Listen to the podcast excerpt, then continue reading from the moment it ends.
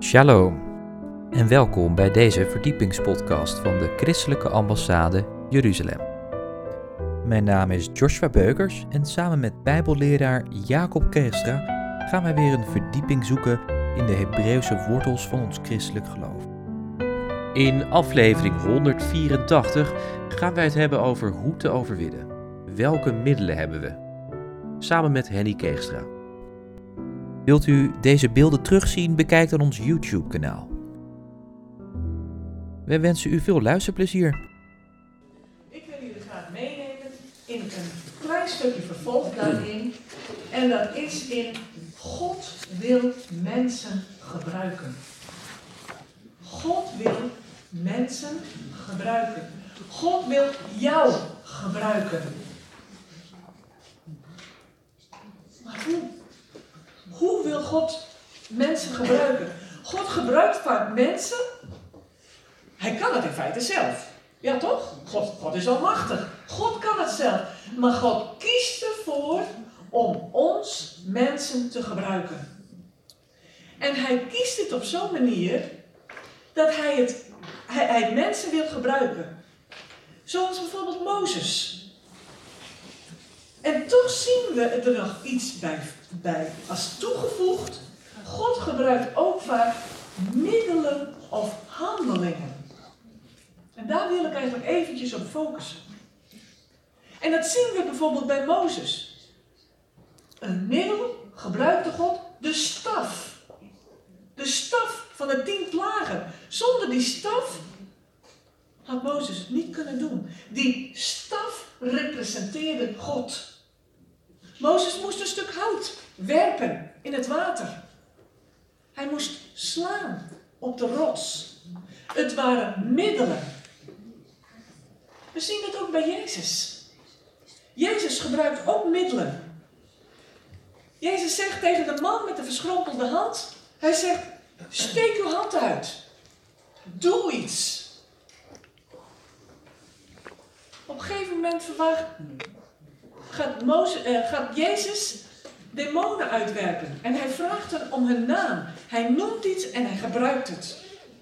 Bij een dove man raakt Jezus de oren aan. Jezus brak het brood. Hij gebruikt middelen. Op de een of andere manier gebruikt God middelen. Maar hoe zit het dan bij ons? Hoe gebruikt God ook misschien middelen bij ons? En ook nog in de context van dit hele thema. En Jacob en ik zaten daar ook over na te denken en over, ja, ook over te bidden. Wat is nou eigenlijk een krachtig middel wat God gebruikt? En wij kwamen op een heel krachtig middel. We schrokken er bijna zelf van. Onder andere de doop. In de context van dit thema. God gebruikt de doop door onderdompeling, zodat wij afgewassen worden van onze zonden, zodat het is een middel, zodat er herstel komt. Wat je heel vaak in getuigenissen van de doop ziet, is dat mensen zeggen, we willen een statement maken. We zeggen, we hebben verkeerde dingen gedaan. En dat hebben we allemaal. Jij, ik, Jacob, wij, wij allemaal. Wij hebben allemaal verkeerde dingen gedaan. Maar wij mogen toch overwinnaars zijn door het bloed van het lam. En door het middel van de doop mogen wij ons af laten wassen van onze zonden. En komt er in die geestelijke strijd komt er een doorbraak. Het is dus in feite een actie van onze kant. God wil het geven, maar God wil dat wij in actie komen. Dat was iets waar Jacob en ik deze week bij betrokken raken. Of het ontwikkelde, het ontvouwde zich. Wij mogen ingezet worden. Wij mogen ingezet, wij mogen dingen, handelingen gebruiken. Wij mogen in, ingezet worden in gebed en in vasten. Maar ook middelen, die we misschien niet zo gelijk als middelen zullen zien, maar een van de middelen is ook dankbaarheid. Dankbaarheid. Jacob en ik zijn nu 28, 29 jaar getrouwd. Maar toen wij begonnen met ons huwelijk, een van de dingen zeiden we, wij willen dankbaar zijn. Dankbaar zijn voor de dingen die we bijvoorbeeld ontvangen. We hebben als regelmaat gezegd van, elke keer als wij het salaris ontvangen, dan willen wij God daar letterlijk voor danken. Elke maand weer. Het is zo logisch. Sommigen zeggen, ja, we hebben er toch voor gewerkt. Nee. Dankbaarheid. Alles in dankbaarheid. Breng het in dankbaarheid bij God. Want dan kunnen we, ja, nou, daar kan God zijn liefde en zijn kracht in tonen. En dus een middel, een middel van dankbaarheid. Een middel van aanbidding. Een middel van zingen. De lofzang zingen. De middel van proclamatie. Het bidden of aanbidden door proclamatie. Of het aanbidden door geven. Dat is ook iets waar we vaak niet over praten. Want het wordt zo makkelijk manipulatief.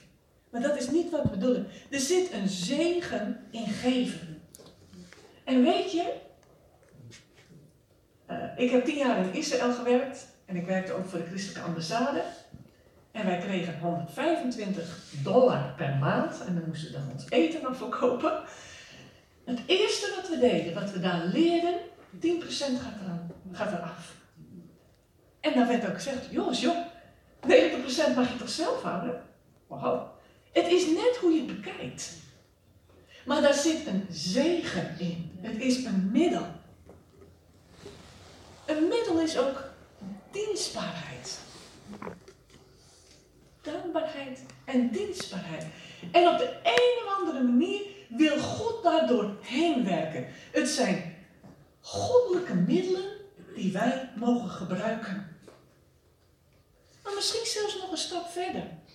Als we misschien mogen bidden voor andere mensen, dan mogen we in geloof handen opleggen. Niet door ons. Wij hebben toch geen kracht. Toch helemaal niks. We bezitten helemaal niks. Maar God kan daar kracht aan verlenen doordat Hij de overwinnaar is. En daar willen we graag naartoe. In Zijn naam, alleen maar in Zijn naam, door het bloed van het lam, mogen wij al deze middelen hanteren. Het onderwerp was vandaag geestelijke strijd. En toch zien we soms ook dat de geestelijke strijd soms juist van binnenuit komt. Dat is heel gek. Soms van binnenuit. Maar wees daar beducht op. Maar we willen ons niet concentreren. We willen ons concentreren op waar wij zelf een verantwoordelijkheid in hebben. We zien het ook met Israël. Als er ergens strijd is, is het met Israël. Maar ook daar heeft God overwinning gebracht. Het was zo'n overwinning dat mensen het niet eens begrepen. Zowel Joden niet en zowel als christenen niet. In 1948 is er in één dag een staat Israël ontstaan. De Joden die waren er bijna beduust van. Ze hebben jaren, duizenden jaren gebeden dat ze terug mogen keren naar Jeruzalem. En opeens was het er. Maar de christenen, die waren ook verschrikt. Die zeiden nog eens, huh? Uh, wij waren toch het ware Israël geworden, met andere woorden de vervangingstheologie. Dus beiden waren in schok. De Joden die waren eigenlijk bijna wel, nou misschien wel tevreden in de diaspora. En wat zien wij nu? In onze tijd mogen wij het zien Israël uit de hele wereld terugkeert. Een groot wonder. De christenen mogen zien en die mogen zien dat Israël, wat al voorspeld is, duizenden jaren terug in Gods woord, dat het werkelijkheid geworden is, dat God nog steeds is, trouw is aan zijn woord. Maar de strijd is er. Het anti-sem, antisemitisme is er. We hebben het zelfs deze week weer gezien. Dat er opeens op het Anne Frankhuis iets werd geprojecteerd. Het is er nog steeds.